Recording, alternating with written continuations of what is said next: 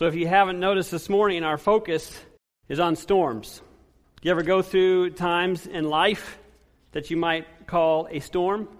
And interestingly, you don't always know when a storm is going to strike. Sometimes you think you know, and sometimes it goes around you, sometimes it doesn't, sometimes it can catch you off guard.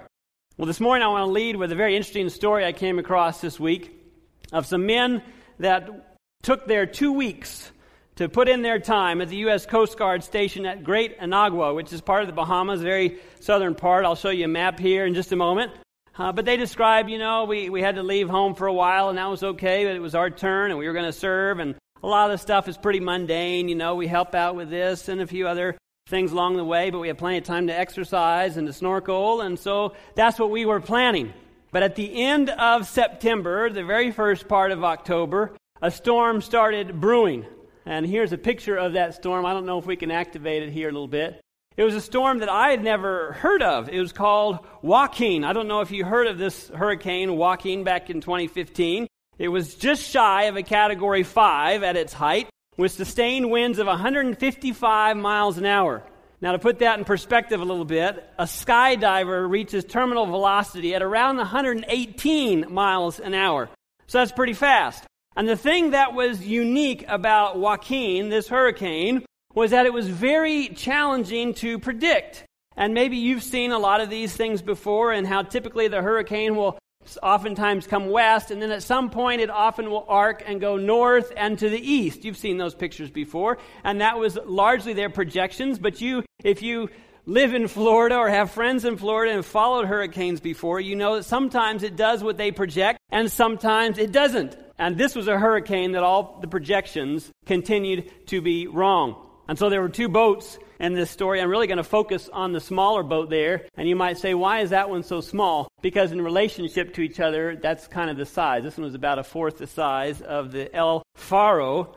And this other one, the Minouche, which is French, I'm told, they were both leaving. In fact, there were many, many boats leaving, and they were all trying to watch and keep an eye on this hurricane. But you're not sure, is this going, you know, if I stay up high, is it going to come up and meet me there? If I go down low, will I just miss it, miss it when it turns? And so that was kind of the dilemma that many of them found themselves in. Now, if you look at this little whatever you call it here, map of, of what's happening. You see down here at the very bottom, this is Inagua, the U.S. Coast Guard station. This was the larger boat coming down. The larger ship ended up right in the middle of this hurricane. And even though they did all kinds of passes in the middle of the hurricane, mind you, in a plane, at those high winds, they couldn't find that ship, and nothing was ever seen or heard until after the fact. Um, but all of the crew uh, of 33 people died in the El Faro. But the Minouche, ended up in a much more favorable position. But as I mentioned, it was only a fourth of the size, 200 miles away from the El Faro, a little bit south, as you see here, and they were racing east in an attempt to outrun the storm. But even though that eye you see, you know that the, the spread of the hurricane is much larger. And so both of them were running as fast as they could to try and avoid what they thought was the path of this storm.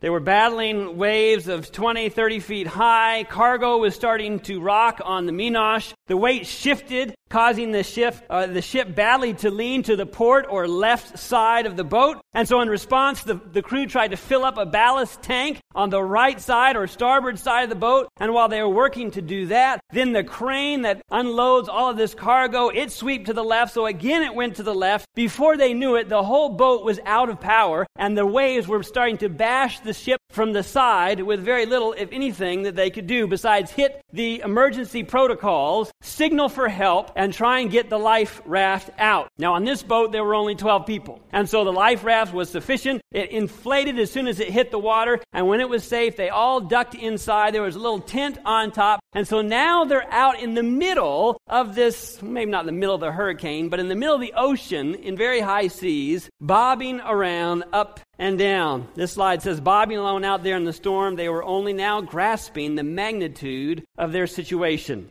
What are we going to do now? We sent out an SOS, if you will. They knew the coordinates. We're hoping someone will respond. I guess now we just wait and see what happens. There's nothing more that we can do. There's a little beacon light flashing, and the raft is orange. Those are all good things. But granted, this is a serious storm that we find ourselves in. Well, that's when the call went to these individuals at the Inagua Coast Guard base, and so they sprung into action. They were suiting up, getting all the gear that they needed, emptying a few things from the helicopter because they heard that there were 12 on the boat. We're going to need the space to try and bring them all back. And these were the four crew that got in the helicopter. And if you look at this map, their island is still very much in this storm. And so the rain is pelting down, the waves are crashing on the island. And now the call comes open up the hangar right? It's a helicopter, a little, I don't know, John Deere type tractor thing comes and grabs the thing, pulls it out into the weather, and the whole thing starts rocking, and they fire it up faster, go through all their checks, make sure they have all their gear, and now their blood is pumping. They're no longer on a snorkeling expedition in the sunny weather. They're on a mission. And so let me go back to the picture of these men here. Joshua Andrews, I'll refer to him as Andrews. His job was the, to secure the basket that went up and down. This other guy was the commander, Dave McCarthy. So he was primarily overseeing the whole thing. Ben uh, Cournia, he was the rescue swimmer, not the job that I would want. And then you have the pilot, or it says co pilot, but it, they said he did most of the flying on this mission. And so out in these high speed winds, they are navigating this helicopter. And sometimes it would blow up really fast, and then down really fast, and right and left. And the rain is just pelleting the sides and all over, and the waves are rough. Here we go. Looking for the raft at these coordinates. About 30 minutes later, they find the boat. Sure enough, by this time, it's on its side. They do one lap around. This is actually footage taken from their infrared goggles that they're wearing or mask or whatever. And so they see this boat just being kind of hit by these waves. It doesn't look like big waves, but it's also a big boat. They come around a second time. By the third time they lap around, the boat is already going under. They were shocked at how quickly a boat of that size was sinking.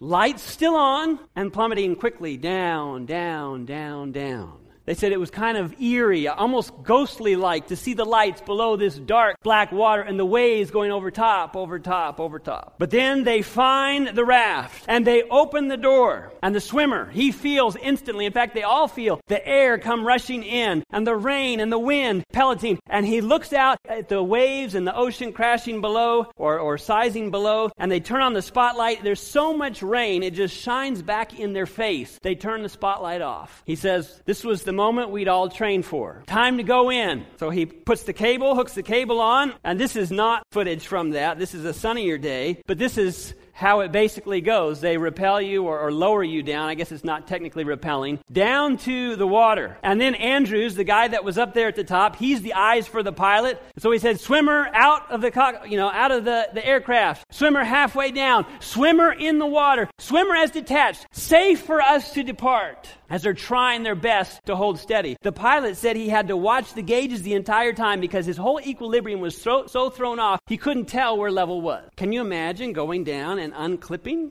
Go time, right, Edwin? This is it. He remembers before he actually stepped out. He said, You know, I thought to myself, the longer I sit here and stare at it, the more scared I'm going to be, so let's just go. He gave thumbs up and he went. He starts swimming, swimming, swimming, swimming, trying to get to the raft. He gets to the raft. They unzip the thing. He says, Does anybody in here know English? One of them says, I do. He says, Good, we have a translator. And he says, Anybody injured? No, nobody's injured. And he says, oh, I, I went for the one that looked the most scared. I said, Come with me. And he pulled them out. Into the waves they go, and everything's rolling, and the wind, and all the rest. And they're waiting for the basket he puts them into the basket, hoists them up, first one's up. Turns around to go back. How many more left? Eleven. There's no raft. Finally, he looks way off in the distance, a hundred yards away. There's the raft. He's got flippers, a snorkel. He starts swimming with all that he has, over, over, over, over. Takes him five minutes to catch back up with the raft. It's just being blown by the wind. Finds another guy, pulls him out, puts him up in the basket. Andrews is watching all of this from the top. He says, I don't know how long he's going to be able to, to make this. He says, New plan. We're going to start taxing you back over to the raft every time. Okay, that sounds good to me. And so they would grab onto him, take him a little further, which again is dangerous because you have big rollers coming, and here you have this man dangling, and all of a sudden you might get blown into a, a wave or something. So they take him and drop him off. They keep doing this time and time again. One complication that comes up is one man doesn't like the idea of being saved. Everybody's in panic mode. Tensions are high. He screams at the top of his lungs, grabs the rescuer with all his might, starts pushing bringing him down, climbing on top. He's trained for this. He goes for pressure point just below the jugular and another one somewhere just above the elbow. I don't know where these are, but he grabs these, he gets them under uh, the right control where he's dragging him backwards, puts him on the basket. He goes up, three down. A lot more to go. Again and again and again. Everything is so rough, and the swimmer is thinking, we're not going to have a lot of fuel left. Sure enough, by number eight, getting into the chopper, in fact, right before number eight, Andrew says, I need you to clear this space. We have more people coming. They're all just laying there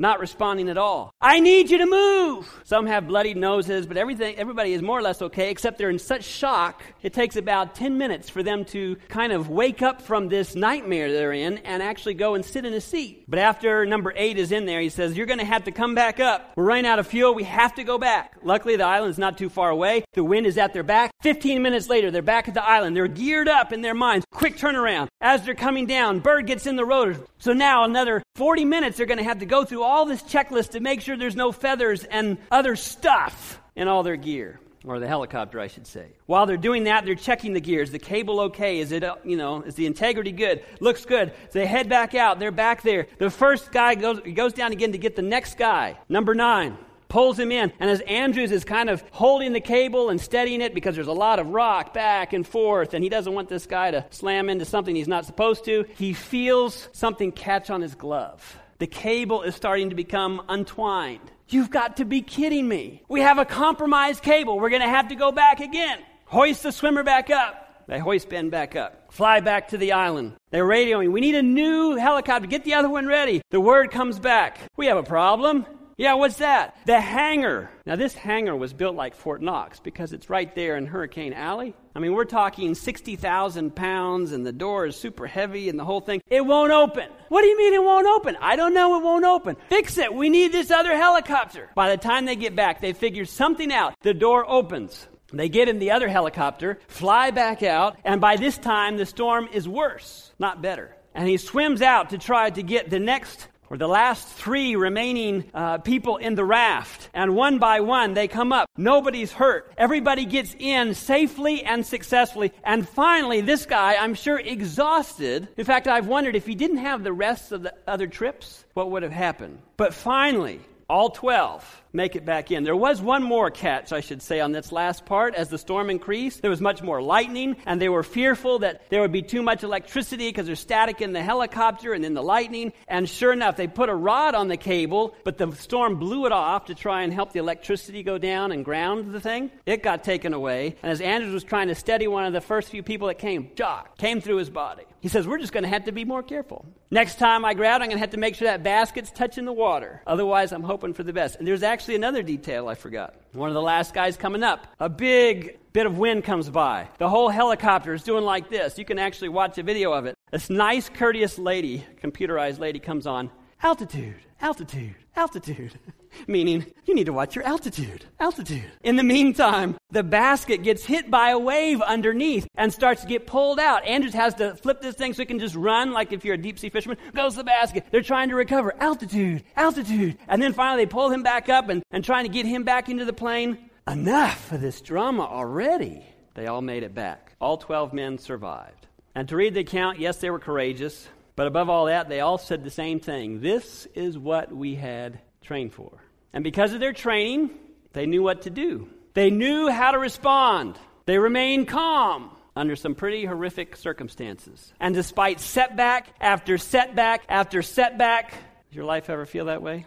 But the end result, all 12 made it back alive and in one piece. We're continuing our series on Paul and in the story of Paul, we find Paul in a storm as well. What about you and your storms in life? Have you trained for the upcoming storm? Are you prepared for the coming crisis? And storms can take many forms. It may be a relationship that seems to be sinking beyond all hope. Perhaps it's a storm of unemployment. Perhaps it's a storm of personal finances. You don't see a way out. Perhaps it's a storm of your adult children and the path they are choosing. Perhaps you're facing consequences of your own making, and it's too much to bear. Friends, whatever your storm this morning, thank you, Abby, for reading this verse. This hope we have as an anchor of the soul. We have hope as an anchor of the soul, both sure and steadfast, which enters the presence behind the veil, which the forerunner has entered for us, even Jesus, having become our high priest. So, what's the hope? What's the anchor? It's Jesus being the forerunner. It's Jesus going before us. It's Jesus ministering in the heavenly sanctuary, the courts above, in our behalf.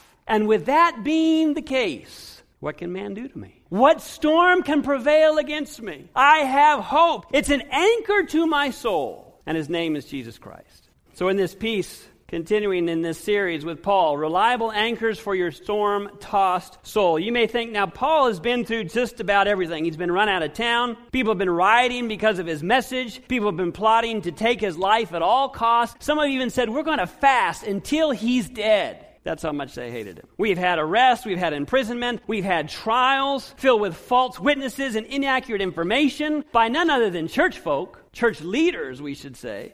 And after seamless or seeming endless waiting games, time after time after time, his appeal is finally granted to go appeal to Caesar, to go to Rome. And so in today's piece, he finds himself on a boat sailing for Italy. Maybe Italy was on his bucket list. Maybe he's imagining nice, pristine beaches, but I doubt it. So we're going to pick up the story, though. If you have your Bibles, I hope you do. Good thing to have with you when you come to church. If you don't have a Bible there, there's a copy in front of you in the pew. But I want you to see and read these words for yourself. I'm reading from the New King James Version. Acts chapter 27, beginning verse 1. And when it was decided that we, doesn't say Paul, but that we, who's writing this account in the book of Acts? Luke. And so Luke is along as an eyewitness to this whole thing. He's on board. And when it was decided that we should sail to Italy, they delivered Paul and some other prisoners to one named Julius, a centurion of the Augustan regiment. And so Julius is in charge. He is the man that is taking all these prisoners to Rome, and Paul is one of them.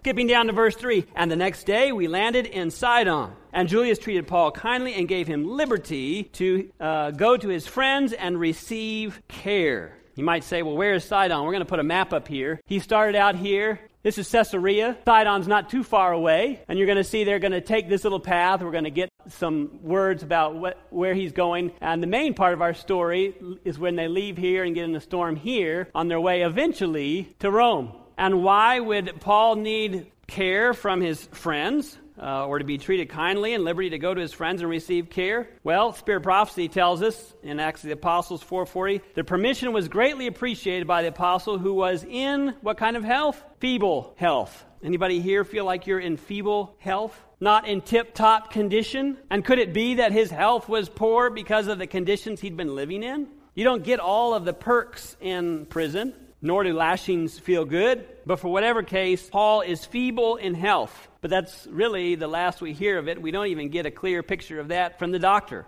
But that's really what we have. Continuing on, verse 4 When we had put to sea from there, we sailed under the shelter of Cyprus because the winds were contrary. And when we had sailed over the sea, which is off Cilicia and Pamphylia, we came to Myra, a city of Lycia or Lucia. There the centurion found an Alexandrian ship, sailed to Italy, and put us on board. And so he's just documenting where they're going along the way, showing us the route that we've pinpointed there. They get on a new ship and they continue to march along. When we had sailed slowly many days, verse 7, and arrived with difficulty off Cnidus, the wind not permitted us the wind not permitting us to proceed, we sailed under the shelter of Crete off Salmone. Passing it with difficulty, we came to a place called Fair Havens near the city of Lasea. And so here's our map again. And anybody that sailed, or even if you've canoed or paddled, you're always looking for the best weather, the best way to get there. And so at this point, the winds were coming from the north and maybe a little bit to the west. And so they're finding shelter behind this island here in the middle called Crete. And they're just kind of weaving their way along. I mean, there's 9,000 foot mountains on that island. Pretty good shelter. This is also where Paul leaves Titus. But the people of Crete are not really described well in Scripture. Let's see, Titus chapter 1, verses 12 and 13, as Paul relates, Cretans had a reputation for lying, gluttony, and being generally vicious and immoral people. That was their reputation. So maybe a nice stopover, but not necessarily a vacation destination, a place that you want to stay. Um, one prophet of their own said, Cretans are always liars, evil beasts, and lazy gluttons. Have mercy. I hope they don't say that about us here in Hendersonville. So, where we are in the point of the story, they're in Fair Haven, which you see here on the map, but they're with a general, brutish, immoral type of people. At least that's their reputation. And so we continue here, verse 9. So when much time had been spent and sailing was now dangerous because the fast was already over, Paul advised them. Let's unpack that a little bit. The sailing is now becoming more dangerous. The fast is over. The fast that they are talking about is the Day of Atonement and would have fallen in late September or early October. And the Romans regarded the end of May to the middle of September as safe to travel the seas. That's when you would do all your traveling. So, really, the summer through the middle of September was good sailing. But then things started to change. From the middle of September through November, it was considered, well, risky. And then from November onward, you were just being crazy to be out at sea. And so they're entering into that time of riskiness when it comes to traveling. They know full well they're not going to make it all the way to Rome. They're going to have to winter somewhere until the end of May comes around again. And so everybody's wondering, where are we going to win- winter at? Where are we going to be? We'd like to go down to Florida to winter. Can we do that? No, that's not one of the options. And so Paul speaks up in verse 10. Paul advised them, saying, Men, I perceive that this voyage will end with disaster and much loss, not only if the cargo of the cargo and ship, but also our lives. So here we have a prophet of God saying, I don't think this is a good idea. I don't foresee that this is going to end well. Not for the cargo, not for the boat, and not for us. And so they respond positively and say, Thanks for the warning. We'll just hunker down here. Is that what your translation says? I haven't seen hunker in any translation. But anyway, verse 11 Nevertheless, the centurion was more persuaded by the helmsman, that's another word for captain, and the owner of the ship than by the things spoken by Paul. And because the harbor was not suitable in winter, the majority advised to set sail from there also, if by any means they could reach Phoenix, a harbor of Crete opening toward the southwest and northwest, and winter there. For whatever reason, Phoenix was a better place to winter. And so we have three reasons. The prophet gives his two cents. Well, shouldn't do this. This is dangerous. And they say, no, we're going to trust the captain, the owner of the boat. They're the professionals. What was the second reason? Well, the harbor here just isn't suitable. I mean, hang out here all winter, that's going to be so lame. I mean, let's just get on with it already. And the third reason? Well, they have the majority. The majority want to try they want to risk it. Now, time out right there. I'll give these people a pass because I don't see anything here that tells me that, is it Julius? Yeah. Doesn't say that Julius is converted. Doesn't say that he's a Christian. Doesn't say that all the other prisoners are converted or Christian. And so they really don't have any reason to feel like Paul's authority is any higher or more, of any more significance than anybody else. So I'll give them a pass. But here's my question for us this morning. When the prophet speaks to us, what's our response? Because I'll tell you, I hear many of my peers using these same tired arguments. Well, I know the prophet says this, but the professionals, say something entirely different. I know the prophet says that, but I really can't be bothered. I mean, really? You know how lame it is for me to winter here? It goes against my own personal preference. So we're just going to disregard. And then, in case they need any more reassurance, they say, well, the mass majority of people say, oh, don't worry about that. I mean, after all, Ellen White is fallible. Have you heard that before? Now, granted, was Ellen White perfect? No. Was her grocery list inspired? No, it was not. But I'll tell you, folks, when God gives a message to his prophet, that's no longer the prophet speaking. That's the voice of God that you're choosing to either follow or ignore. It's out of God's mercy that he sends a prophet for our best good. But I hear too many people say, oh, the prophet is fallible. Friends, that is dangerous ground because as soon as you do that, it's a slippery slope. Because now I'm putting myself in the position of God, and now I choose if this is inspired or not. That goes against my personal preference. That can't be inspired. That goes against my preference. That can't be inspired. The majority says, the professionals say, that can't be. And you know, before long, I take the same approach to Scripture, and before long, all of it is null and void. So be careful, friends. Be careful what you do in regards to the counsel given through God's prophet. But maybe I'm just off on a little soapbox because they don't see Paul as authoritative, so we'll just leave that alone and move on. Continuing, we'll see how it works out. When the south wind blew softly, supposing that they obtained their desire, who do you think made a nice south wind blow softly? Can the devil do some of those kinds of things? This is our chance. This is our opportunity. Everybody in the boat, we're going to Phoenix. Beaches are great in Phoenix. They sailed close by Crete. Verse 14. But not long after, a tempestuous headwind arose. Sounds like Satan as well. Called Euroclydon, or we could say northeaster in our vernacular. So when the ship was caught and could not head into the wind, we let her drive. You know what that means when you're in a sailboat and you let the wind drive? We can't fight it. We've tried and we've gone this way and that. In fact, if you're in a big storm, there's no steady wind to follow. It's going every which way, and your sail keeps going back and forth, and if you're not careful, it could break. So we're just going to bring it all down, and we're just going to let the wind take us wherever it wants to go. Verse, run, verse 16, and running under the shelter of an island called Clauda, we secured the skiff with difficulty. When they had taken it down on board, they used cables to undergird the ship, and fearing lest they should run aground on the Syrtis sands, they struck sail, and so were driven. Do you see some desperation here? And because we were exceedingly tempest tossed, and the next day they lightened the ship. Oh, so we're not even to the third day. That's the next verse. We're already lightening the ship. How many suitcases did you bring? Don't need it. Throw it out. Well, what about the precious cargo? Throw it out. How come? Well, for good reason. We're scared. Verse 19. On the third day, we threw the ship's tackle overboard with our own hands. Now, when neither sun nor stars appeared for many days, it may as well say, now that we had lost power and could not communicate with our GPS and had no clue where we were,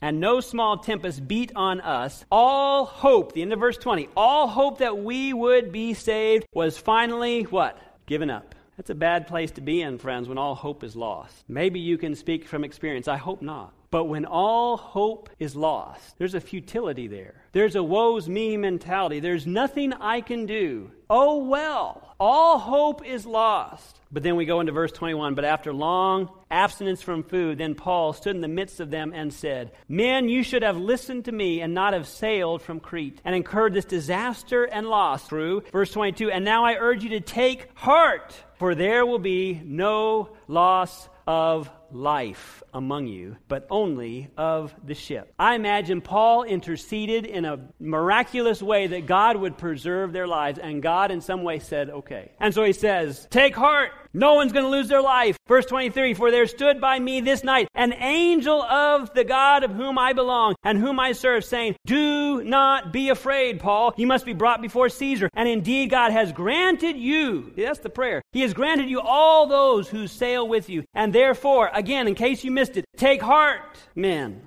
And Paul says, For I believe God. You didn't believe Him the first time. You believed the professionals and you believed what your preferences were and the majority. But I'll tell you one thing this is what God told me, and I believe God. Do you think in the midst of that storm there were some other believers there too? Verse 26, however, we must run aground on a certain island. And this verse baffles me. Now, when the 14th night had come, 14th, as we were driven up and down in the Adriatic Sea, about midnight, the sailors sensed that they were drawing near some land. And they took soundings and found it to be 20 fathoms. That's about 120 feet. And when they had gone a little further, they took soundings again and found it to be 15 fathoms. That's about 90 feet. Then, fearing lest we should run aground on the rocks, they dropped four anchors from the stern. And friends, from here, I want to talk about four anchors. That when you find yourself in a storm and you're afraid you're going to run aground and dash yourself on the rock, throw out these four anchors. Are you ready? We're going to have to go fast because we need to be throwing out four potluck dishes. Four anchors. Anchor number one, the anchor of prayer. When you're in a bad place, you pray. I think what we just read from Paul is evidence of a man that prayed. In the midst of 14 days of storm, Paul found time and a way to pray. And he answers and says, I'll preserve you, I'll be with you. Here we have Mark 1, verse 35. Now in the morning, having risen a long while before daylight, he, Jesus, went out and departed to a solitary place, and there he did what? Prayed. Jesus saw the power of prayer, the importance of the connection directly with he and his heavenly Father. Jesus himself was often in prayer. His humanity made prayer a necessity. If the Savior of men, the Son of God, felt the need of prayer, how much more should fallible, sinful mortals feel the necessity of fervent and constant prayer? It was Jesus' lifeline, but somehow we think it's optional. What is prayer? It's not necessary that we make known to God what we are, but in order to enable us to receive Him.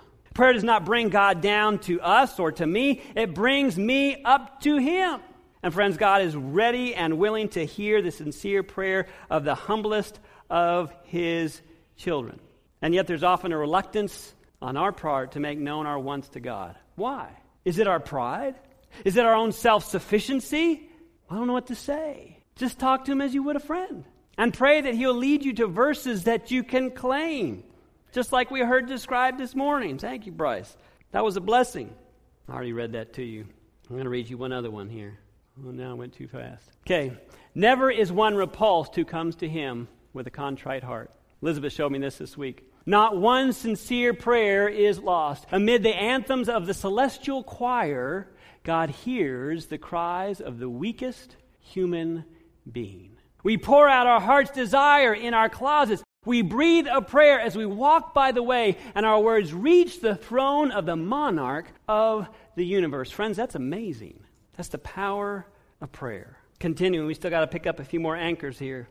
I don't know if we read the rest of 29. It says, They dropped anchors for fear of the rocks, and it says, They prayed for day to come. And as the sailors were seeking to escape from the ship, oh, what's happening now? When they had let down the skiff into the sea, under pretense of putting out anchors from the prow, Paul said to the centurion and the soldiers, Unless these men stay in the ship, you cannot be saved. Sounds a little bit like Noah in the ark, doesn't it? Then the soldiers, what they do? They cut away the ropes of the skiff and let it fall down off the boat. These sailors saw an opportunity to cut and run. I don't know how everybody here is going to make it, but I know how we're going to make it. There's a skiff over there. You look strong. You look healthy. Let's go over there. Let's lower it down. We'll be on land. And who cares about the rest of these people? Cut and run. But, friends, Paul knew that staying together was the secret to their survival. It's the anchor of unity. And in times of life, the temptation can be strong to abandon ship, to cut and run. Every man, woman, and child for themselves. There's that moment when it seems easier to walk out on a troubled marriage than to face it and work towards resolution. There's a human nature that wants to retreat to lock the door, to pull the blinds. But, friends, that's no way to survive a storm. Alienated, we will sink further into depression or alcohol or drugs or even suicide for some. No, a quick ditch is not the answer. I urge you, stay aboard the ship. Lock arms. Stay in touch with those that love you most. And stay united with the Lord. You and I are designed by God to make it together. So the anchor of unity holds us close. Psalm 133, verse 1 Behold, how good and pleasant it is for brethren to dwell together. How? In unity. Friends, nothing weakens a church, or a family for that matter, as disunion and strife. But the inverse of that is also true. Unity has an irresistible influence upon the world. Why? Because the world sees that there's all kinds of disunity. Don't believe me? Turn on the news for 10 seconds but if Christ is in your heart, and if Christ is in my heart, there is a unity that is palpable, that the world takes notice of. And they say, What do you have that we don't have? What did Jesus say in John 17, 21? I do not pray for these alone, but also for those who will believe in me through their word, that they all may be one, as you, Father, are in me and I in you. Why are they one?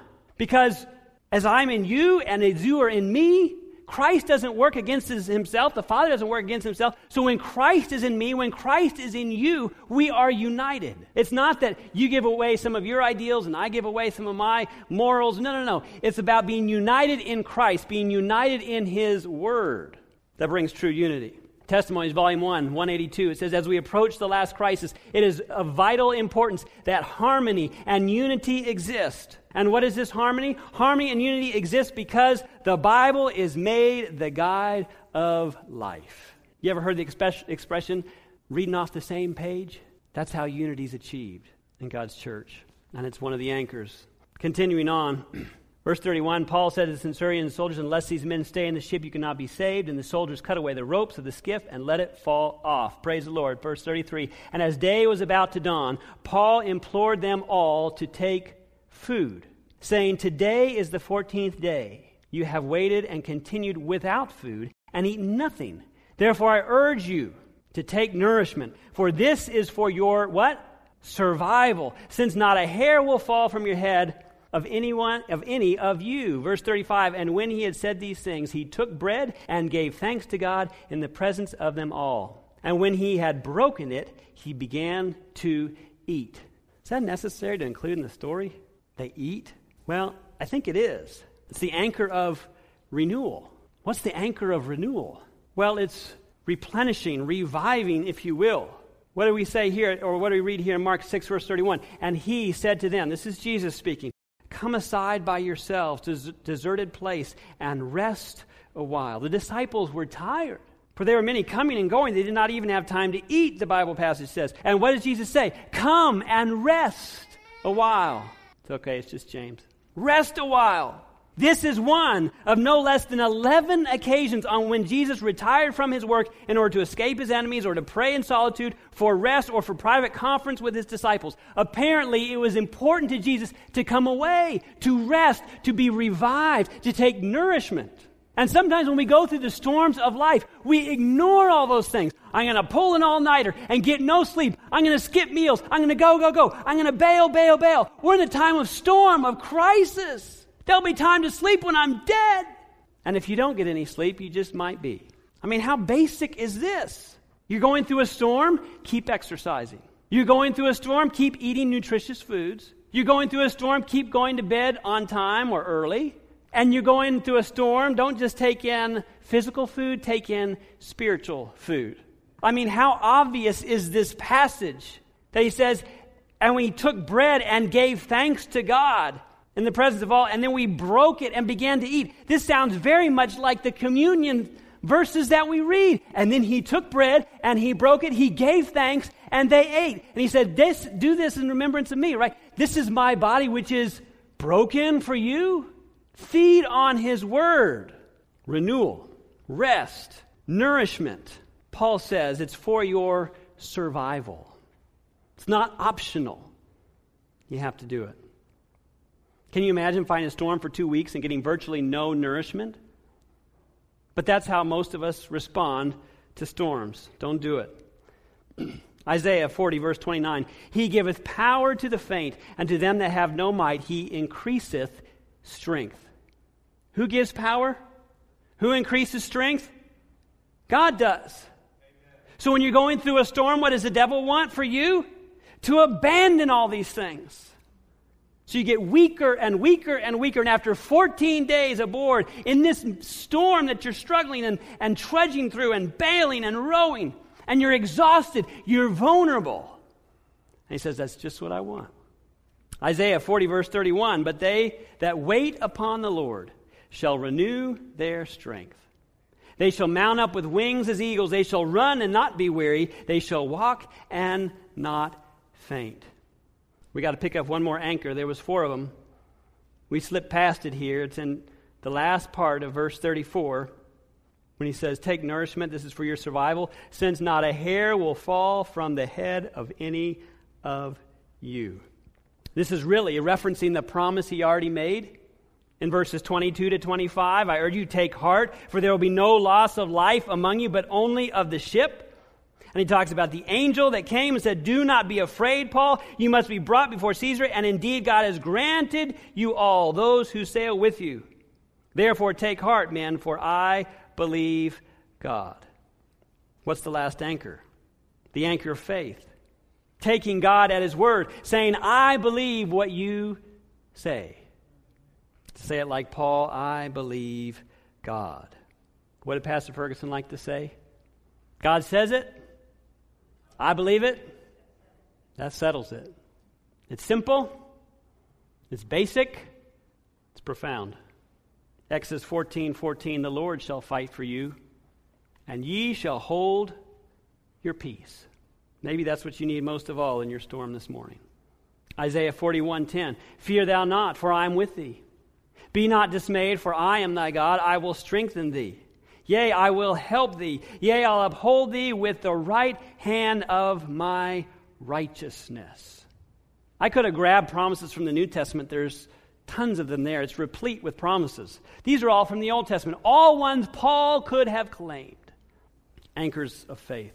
Isaiah 43, 2 and 3. When you pass through the waters, I will be with you, and through the rivers, they shall not overflow you. When you walk through the fire, you shall not be burned, nor shall the flame scorch you. For I am the Lord your God, the Holy One of Israel, your Savior. Anchor of faith.